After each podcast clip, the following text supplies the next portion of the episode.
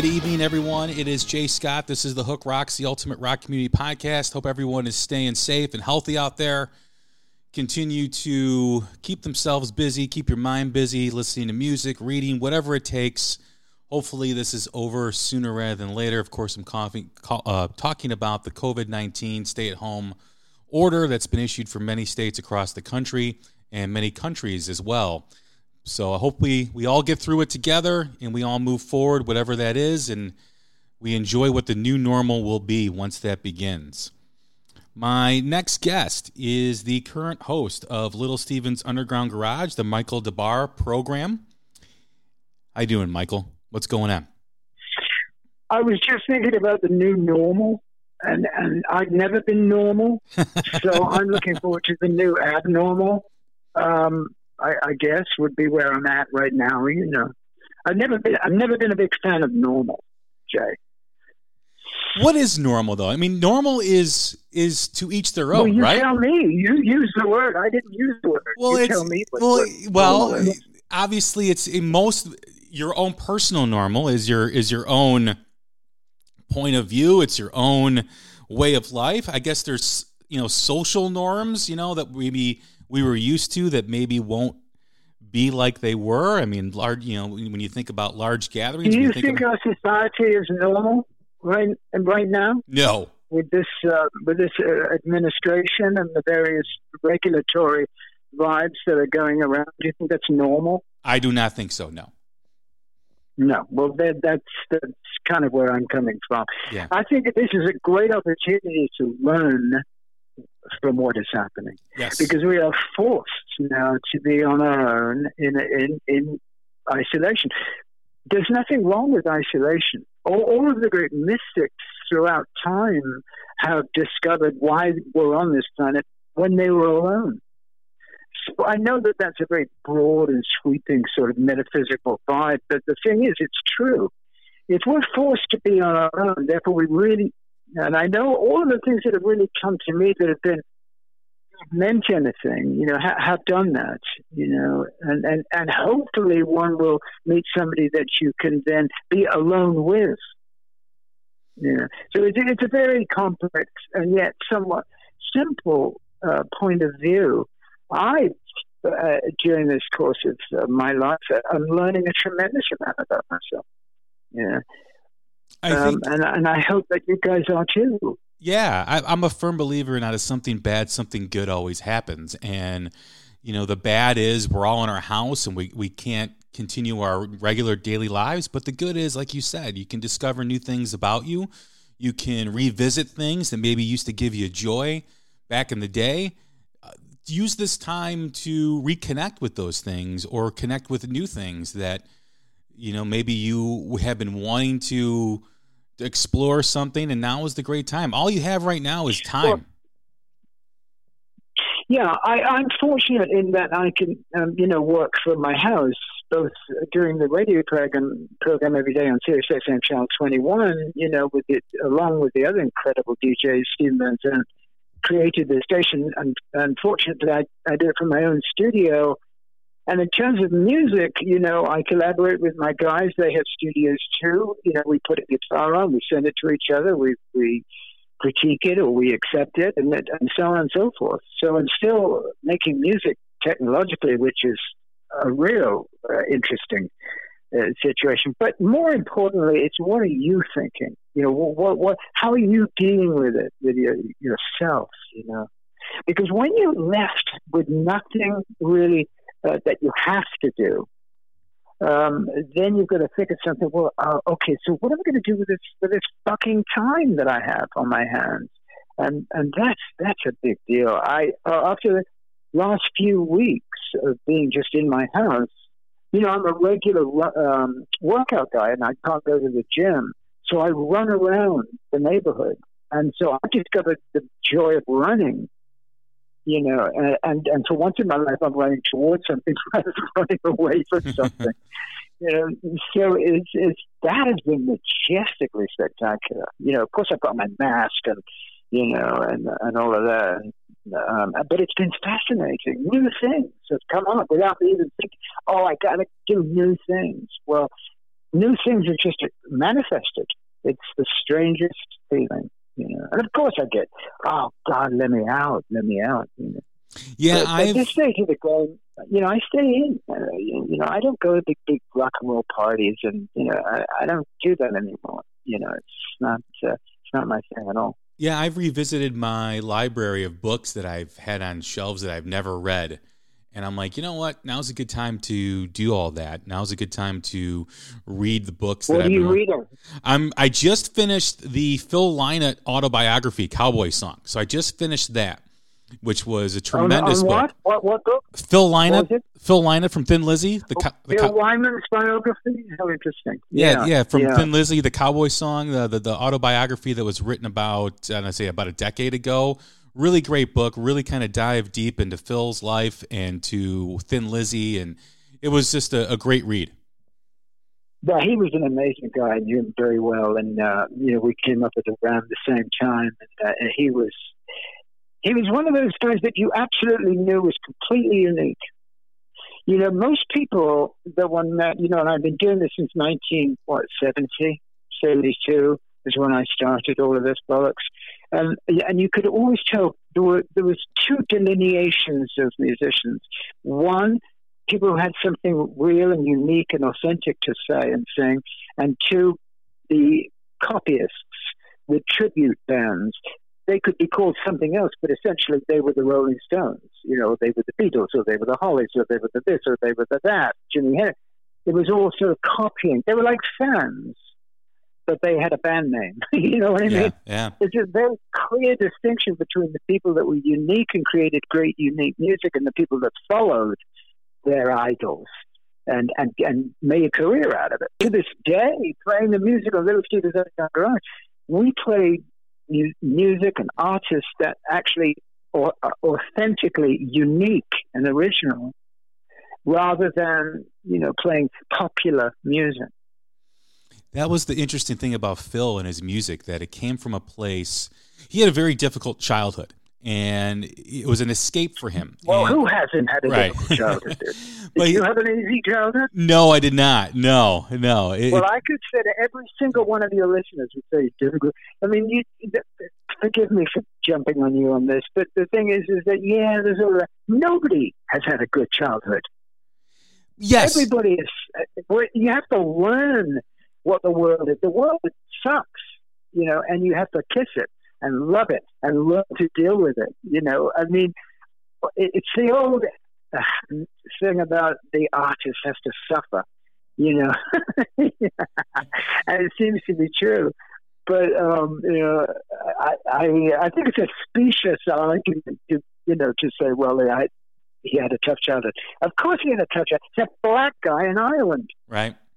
Yeah, and and how you he found Yeah, that's not easy. no, and how he found music as an escape, and how he you know connected with different types of. He was very stylistically too. I mean, he was very into fashion and very into being different because he was already different. So he eh, he embraced that in his life, and then he was exposed to folk music and you know some of the old uh, lore tales of, of Ireland and obviously the Stones and the Beatles and all that stuff, and he kind of fused all that together.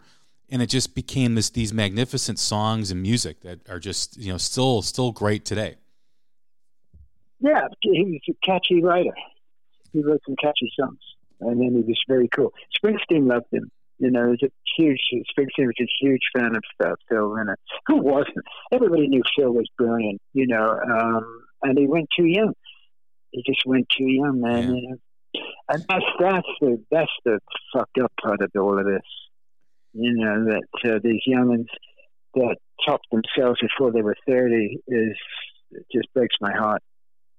Well, we're I want to get into that with you um, because I, I found something really interesting um, about you that I didn't know before um, as I was looking at stuff for you know for the interview. But my first question though is the same for every guest that's new to the show, and that is the essence of the podcast, which is the Hook Rocks.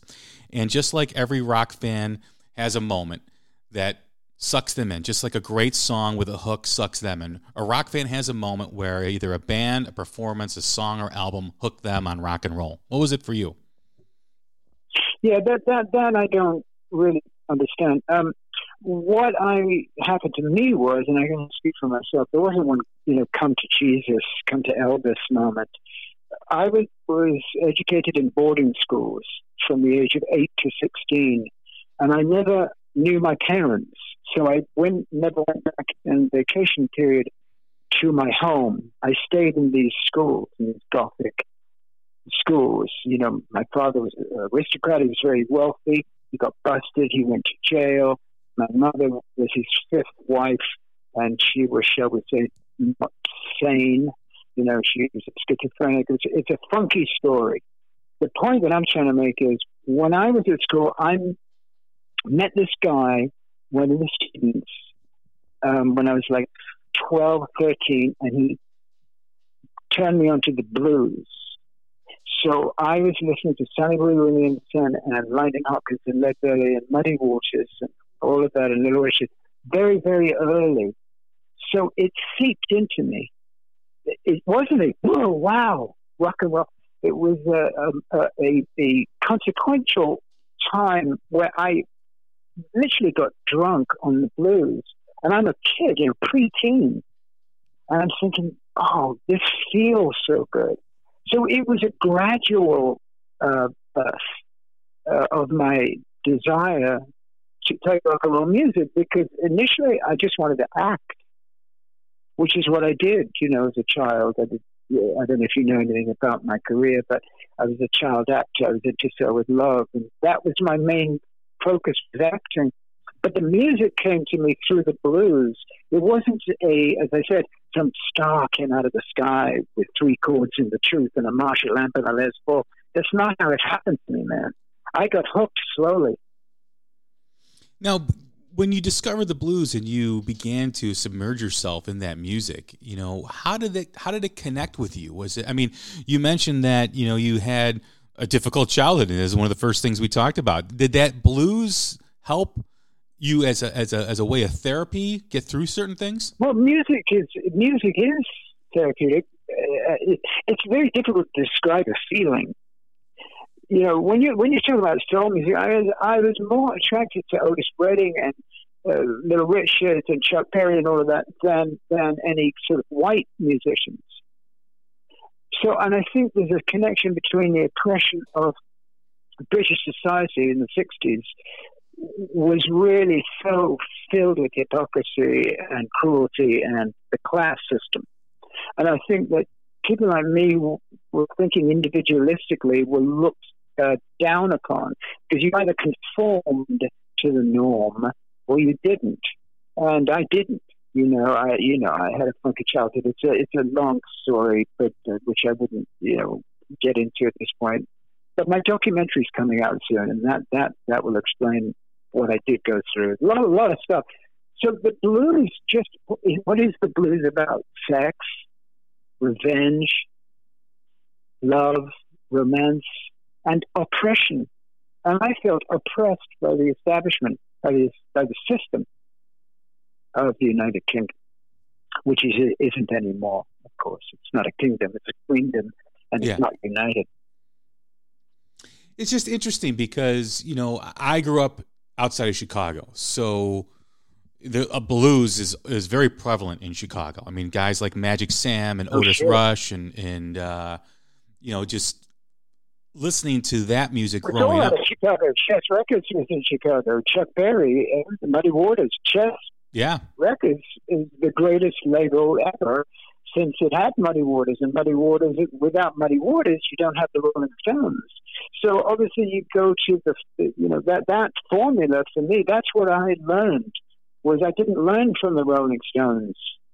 I learned how to, you know, wear velvet trousers from the Rolling Stones, but I didn't learn the music from the Rolling Stones.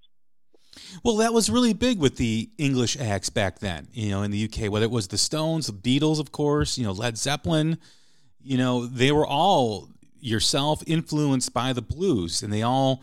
You, know, you mentioned Sonny Boy Williamson, huge influence with Zeppelin as well. Um, you know, yeah, yeah, it's uh, it's just a great um, uh, form of music that really can touch a nerve because it, it deals with a lot of things. so simple. Yeah. It's simple, Jay. You know, it's very. It's very simple music.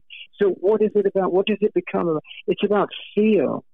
You know, I was listening to who was I listening to this morning? It just blew my mind.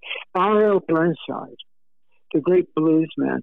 And I was listening, and it's one chord. He's staying on one fucking chord, like John Lee Hooker. So when you're a kid and you pick up a guitar and you start bashing away on in the TV, and suddenly you're making music, it's transcendent. Now, the only people that were doing that were the blues guys. You know, or British music was pop music, orchestral. You know, What's New Pussycat. You know, uh, sort of, or, or, even earlier than that, Sinatra. You know, Billie Holiday, Ella Fitzgerald, all of that crooning, beautiful music, but nothing to do with the sexuality that was coming out of the '60s in England. You know, so it was an amazing, amazing thing just to walk down the street in London in 1964. My son plays guitar, and you know he of course he likes the guys like Eddie Van Halen and and uh, Jimmy Page and Jimi Hendrix, and he and he listens to all that. And I said, you got to peel back the orange. You got to go deeper. And he's like, what do you mean? I said, you're going to develop your own style. You're going to develop your own tone. You need to have that in your palette because it's not going to sound like someone else, but it's going to be your sound. But the more you put in the more and better it will come out. So he started listening to all my blues records like John Lee Hooker and Buddy Guy and you know Chuck Berry and all that kind of stuff. And I, I've noticed over the last year his sound and his way he plays has changed too because he's been exposed to that. That's great. Good. You're a good dad. so there's a lot to get to. Um, obviously, you know, there's the acting career, there's the music career, what you're doing now, you know, with Little Steven's mm. Garage, with your own show on, on Sirius XM. Mm. When you, in the 70s, when you're developing your music career, whether it is with Silverhead or Detective, moving on to Checkered Past and your solo stuff, and you're also trying to build your acting career, what are the mm. similarities of those two art forms and what are the, the differences that you experienced? exhibitionism. And how, how? I'm an exhibitionist. I like to show off. I don't care what it is. Acting is it's all the same. I'm being facetious. I, I think that the, the thing is self expression is really how I answer that question. You know, they say, "Well, what's the sort the acting and the music?" I, well, you know, it's just art. It's just art, isn't it? I mean, I paint. I, I do. You know, I try, just try to express myself, write songs, um, it, and I've never really followed any pattern. It just happened. At 16, I went awful schools, and I got a movie, you know, and and um, and because they got a movie and it was such a big movie to show with Love City Concert, we were those kids in that movie. This is 1966. So we, can you imagine London in 1966? So every night we would see the animals, the searchers, Eric Burdon, you know, obviously Terry Reid, Jimmy Page, the Yardbirds, the Hollies. You know, I mean, it was insane. There was so much going on. Mary Quant, fashion, beautiful models, drugs, hashish, coke, acid, velvet, silk. The sidewalks were velvet, you know. I mean, it was an amazing time. So I just did whatever was happening. And I started a band, and then I got another movie, and then I went back to another, and you know, it's just it's just a long history of, of going around the right corner. Yeah, and and that's the thing that really you know connected you know me to your music and and and, and the art forms that you've been involved with is that you didn't put any limits on yourself and you and you were willing to explore different things. I mean, when you look at for instance, the music, you know, because we're a music based show. You look at Silverhead and Detective, and then you move forward to Checkered Past and then the music you were mm-hmm. doing after that. I mean, it was it was it, it, was never in a box. It was never. It was always what's Michael going to do next. You know what what's what's mm-hmm. going to be his passion next. I mean, you know, I consider those two you know detective records some of the best stuff that's ever been put out in the 70s and then you know here you are in american bandstand and doing your thing there. And, and it's just it's been so interesting with your career and how you've mm-hmm. always navigated through to find what you're passionate about at in, in, in, the now. Well, I get bored easily, you know. Um, you know, you, that's why I never stick to a band um, for more than two albums. It, it, it, I don't consider it, you know, at all uh, a good career move. You know, I mean, I, I would leave uh, bands just as they were breaking. Why I had no idea. I mean, I was a drug addict, obviously, at the time.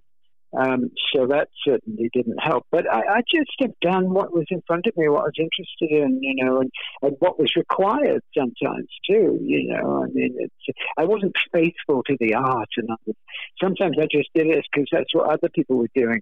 You know, and I fell into that cycle here and there. You know, and replacing Robert, you know, in um, what was the name of the, the power station, but you know, that was that was a, a, an acting role you know what I mean? I mean, it's been a very interesting um, career I've had. It's not. Sometimes I've been chosen rather than choose. How's that? Does that make sense? Yeah, I, I think it does. I mean, you know, the power station opportunity led you to perform at Live Aid, which is you know one of the biggest. Uh, you know, musical festivals of all time, you know, and being in Detective, you got to tour with Led Zeppelin. I mean, you know, these are things that you know, are just, you know, to me being the fan, when I look at that and I and I see you played Live Aid and you toured with Zeppelin and you did this and you did that, it's just been like, wow, like this guy's done things that many people wish they could have done.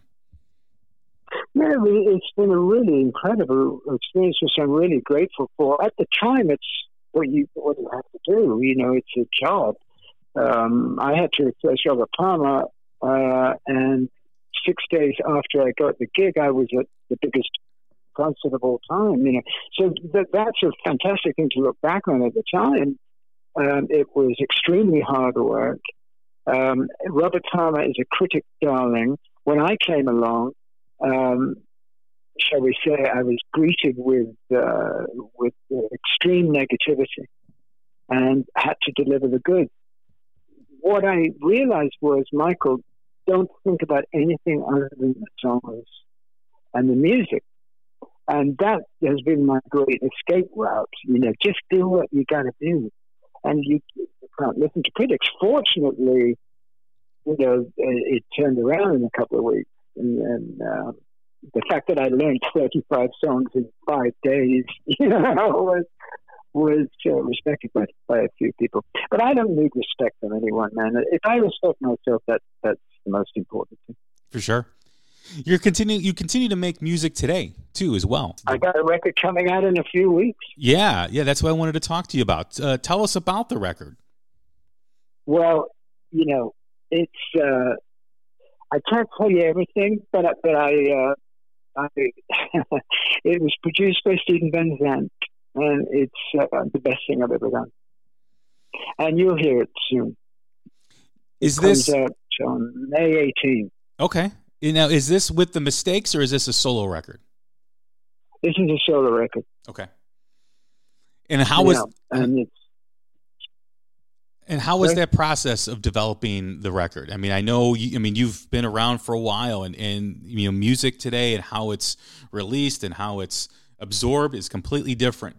How? Oh yeah, I, I don't think about record companies or anything. I happen to be with Wicked Cool Records, which is Stevie's label, which is has incredible roster of talent I mean, uh, insane.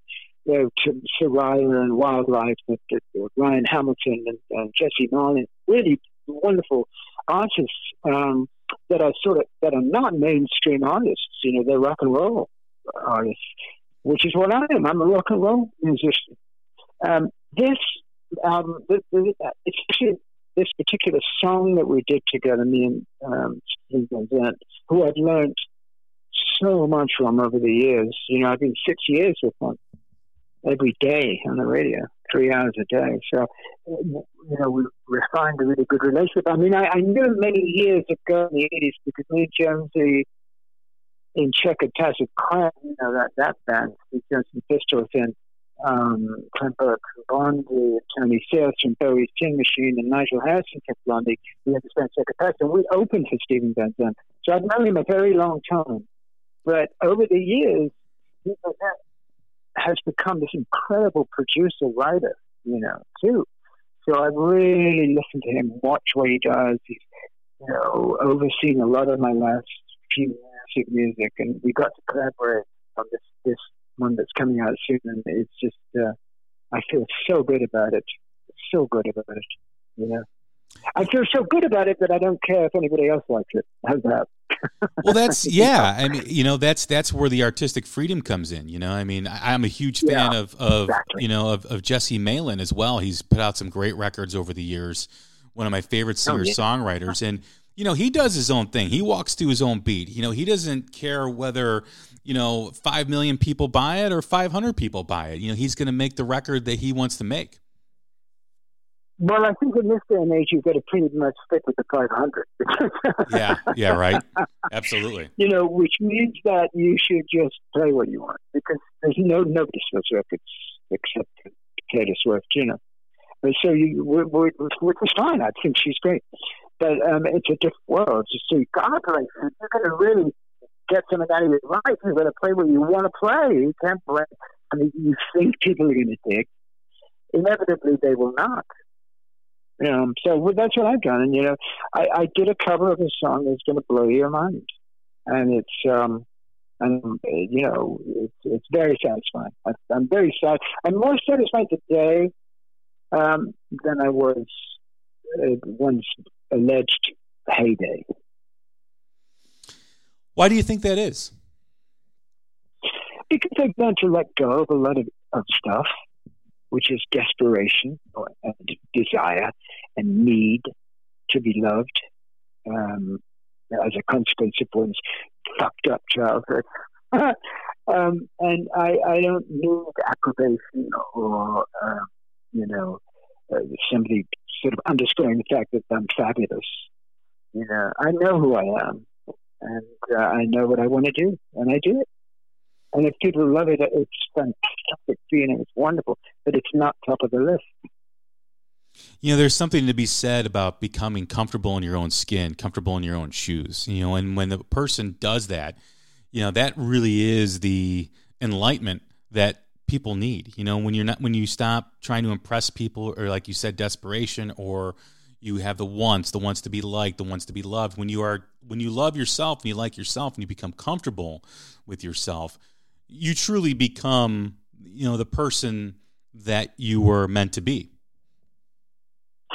Yeah, I mean, yeah, all of that is true. I, I have such respect for Mick Jagger because for a million reasons, and they're all pretty obvious. But the fact that um, longe- I, I, I suddenly thought the other day, you know what? Longevity is the new black if you've got somebody of Mick's age, and Keith's age, and Paul's age, and they're out there and they're doing it because they love it, that is a really educative thing for me to see broad and people out there playing and singing because they love it. Now, some of those artists, you know, perhaps aren't at their peak anymore. It really doesn't matter, does it? You know, what matters is if Paul McCartney goes out there and sings Hey Jude, people are going to go insane because it'll spark their childhood, make them remember all the lonely people, make them understand how beautiful the Beatles were, and remain. So it's not about giving a great performance. It's about the fact that they've existed for so long is in, and of itself art. It's a beautiful, beautiful thing. Now I saw Mick, you know, I saw the Stones right after he had that the stent operation, and there was a thing in the audience, and I've seen the Stones many times, that, that they were so different. And that difference was that Jumping Jack Flash was, was vulnerable. And the audience could feel that. And, could, and he was still this cocksure, peacock, beautiful frontman, the greatest frontman of all time. I mean, he, he invented the, the, the, the notion of a frontman, and yet at the same time, we knew he just had a fucking stent put in his heart. Now, this is dramatic. Mm-hmm. And I think that the romanticism of somebody surviving is a beautiful thing. And that's what I, where, where I'm at. I survived. You've mentioned in interviews that you're not a fan of repetition. Couple decades ago, I saw an interview with Don Henley who said to be in this business, you have to love repetition. How do you how do you deal with that? Whether it's with the radio show or being on stage and playing the same songs, how do you navigate through not liking or being trying trying to distance yourself from repetition? It's a tremendous question. And the answer to it is I don't know if you practice meditation or whether you have a spiritual life, but a mantra is repetition. I have never said I don't um, believe in repetition. I do believe in repetition. I think that playing these songs year after year on the radio, let's take a song, let's, Sitting on the Dock of the Bay by Otis Ray means something different to me every time I hear it. Or it sparks something in me that that makes me feel something every time. Now, there's nothing wrong with feeling love and romance and loss and sadness. And if music, if music can, can take you into that place, that's not repetition. That's the emotion. We really got a few emotional, you know, there are only eight or nine ways of, of feeling. If they're reminded of that feeling, it goes beyond the song. The song is merely a catalyst for that feeling.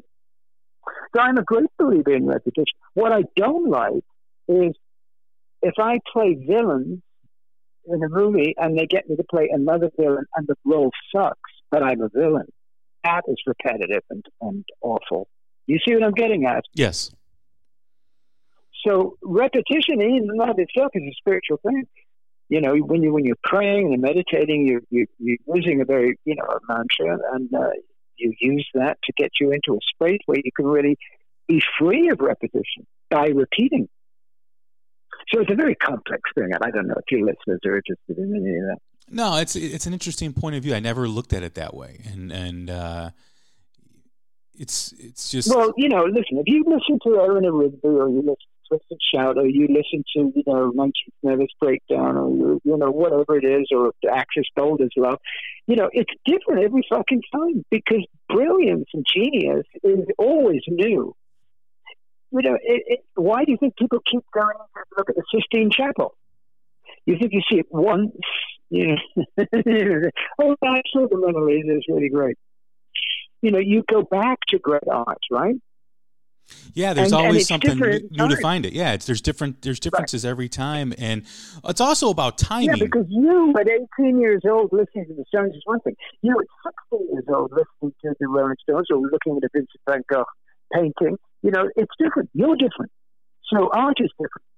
There used to be some abstract art that Picasso did when he was 20 and you were born yet, and then you look at it 20 years later, it's different. So is a form of repetition by you, you're going to listen to the same song. That's repetitive. But the results of the repetition are not the same. I've always said it's always about timing too, and it's about life experiences and where you are at a certain time, how you're feeling, what your mental state is. Yes. And you just said that, exactly. you know, you know, like if if I listen to a song when I'm 16, 17 years old, and I listen to the song now at 45, the song may have a completely different meaning to me. It may sound complete, you know, different, and it's just it, that's that's the and, beautiful thing know, of that. Yeah, and on top of that, you can relive being sixteen. Yeah. You know, so there's so many ways of it. But I've never ever said that. Uh, you know, I, I, I tell you what is awful when you're trapped in a TV series that sucks. That's that's not good. And that's happened to me here and there. yeah. know, I, that repetition. You know, then, then you're just whoring yourself. You know, um, which you need to do if you got a family, you got kids, you got this, you got that. Yeah, man, sure, I've done that. You could, of course. You were one of the yeah, you were you were one of the founding principles of Rock Against Drugs. And last week, yeah. I did an episode about the recent study with MIRA, Music Industry Research Association, along with Princeton University and MusiCares and it was a study done about several things, but we focused on the part where mental health issues in the music industry, along with substance abuse. Now, with what we're going through with COVID 19, where tours are being canceled and you know the, the the struggling musician you know who's trying to make ends meet it doesn't know when you know he's gonna how he's gonna be, be able to pay his bills you know the newer acts that are coming up you know, who are gaining momentum now have been put on pause. What would you say to those musicians who are dealing with this right now and trying to get through their mental health issue, whether it's anxiety or depression, and you know they're trying to stay away from substances that may help them cope with it? What is your advice to them, you know, as we go through this? Uh, acceptance. Meaning, accept the situation and and and and just respond to it. Accept the situation. Acceptance is the key. Life is always right, Jay. It's a lesson. It's a series of lessons. Whether they're on the road and they're number one, you can be number one all over the world and be in the darkest place you've ever been. That's all I have to say about that. Yeah. I mean, I, it's it's a very interesting thing. I know, you know, with the numbers and the statistics that they put out in that, and I know now with what people are dealing with, it's got to be a challenge. It has, I mean, it, it not got to be. It is a challenge. It's not going to be. Yeah. It is. Yeah. Um, you know, and it, the challenge is the acceptance of it. You must accept what is happening, because if you don't, then you will turn to something that will numb you to it, and that's called drugs and that's called depression. And all of those things, you know, I've been sober 38 years of drugs and alcohol. And I've seen tremendous changes. But the first lesson that I learned was that acceptance is the key to just about everything. You can't rail against what is happening. You have to learn how to deal with it. In fact, as Bruce Lee would say, like water. You know, it flows like water. You have to go through this like a river. You know, there's stumbling blocks, a big rock in your face, and you can't get around it, but you'll find a way. You'll find a way. You know, I've always said that to you know to whether it's my son or whether to to a friend or loved one is that the place you're in life right now is where you're supposed to be. You know, it, it really is. I mean, you know, I know there's people that are never satisfied and they always have to be, and that's great. You should have ambition and you should have goals, but you should never. I don't believe in ambition. I think ambition is really lame. Ambition to do what? What is the end result of ambition? Well, it's perspective of, of that ambition, right? I mean, if, if, if I'm if I'm writing a book, ambitious okay, to do what? Ambitious to What's sat- the ambition? To, to to satisfy yourself. That's not ambition. No. No. Ambition is being number one, isn't it? Sure. To win. Well, that's a big mistake. All you're going to do is uh, enjoy it yeah. and love what you're doing. That's it. There's no ambition. Ambition is, is kills you. It's poison. Because you keep chasing That's after it. Affleck. What? Because you yeah. keep because you keep chasing it.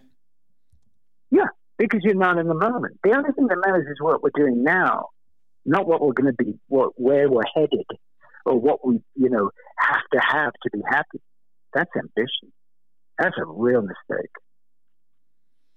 And if you're dealing with anxiety and depression, that could almost be what. Well, you're living in the future. Yeah. You know, I mean, I I want to talk to you right now. I'm not thinking about you know uh, being number one or number seven. Well, usually when you're ambitious, you're thinking about that you're going to be number 100 because you in, in, inevitably end up negatively about and ambition is is uh, I, I found in my long life that it's poisonous. Just do what's in front of you and do it the best you can and love everybody around you. And you, you know, you don't need ambition. Now, when you discovered that point of view, you know, when when that, when that came into you know your feelings in your mind, you know, I imagine like that everything after that was a completely different perspective. You know, you be learning yeah. acceptance and learning that just take what is in well, front of you. I started to enjoy myself. I started to enjoy my life, but not ambition. I started to enjoy what was happening rather than want to make it better, bigger, louder, shinier.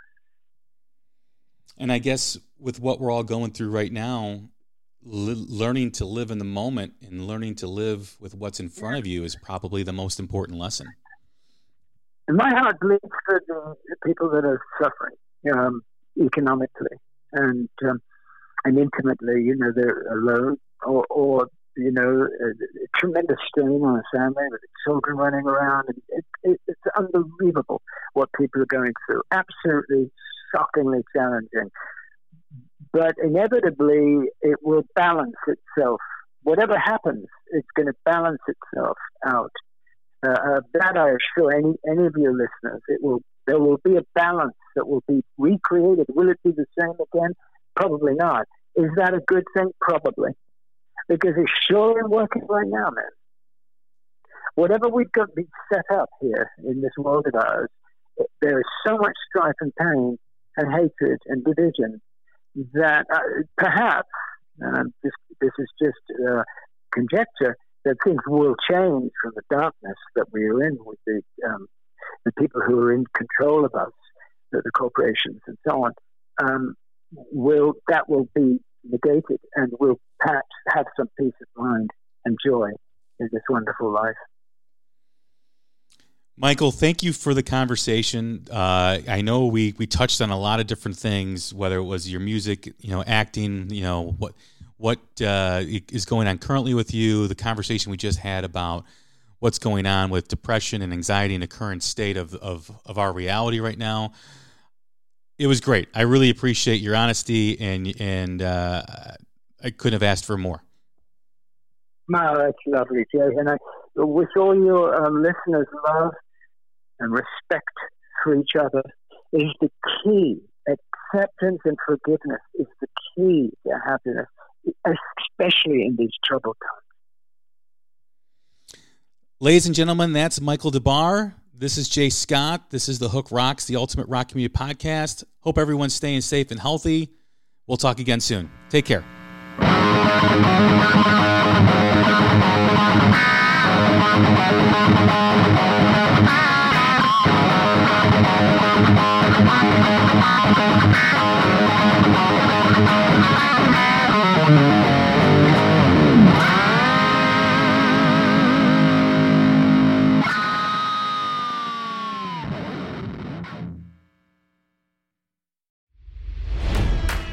It's NFL draft season, and that means it's time to start thinking about fantasy football. FantasyPoints.com features industry leading experts and prognosticators using proprietary hand charted data to help you score more fantasy points. FantasyPoints.com is the place to go for whatever kind of fantasy football you play. Whether you play fantasy football, daily fantasy sports, or do a little bit of everything, Fantasy Points has the meticulously researched content to guide you to victory. And why wait for the fall? Fantasy Points also covers the new spring football league, the UFL. Join the guru, John Hansen, Scott Barrett, Joe Dolan, and other massive names in the fantasy football universe with an exclusive offer. Use code Pantheon for 15% off any fantasy points package, including the all in package, with access to every article, tool, and data nugget that Fantasy Points has to offer. That's fantasypoints.com and code Pantheon for 15% off at Fantasy Points. Fantasypoints.com. Come, code Pantheon. Score more fantasy points.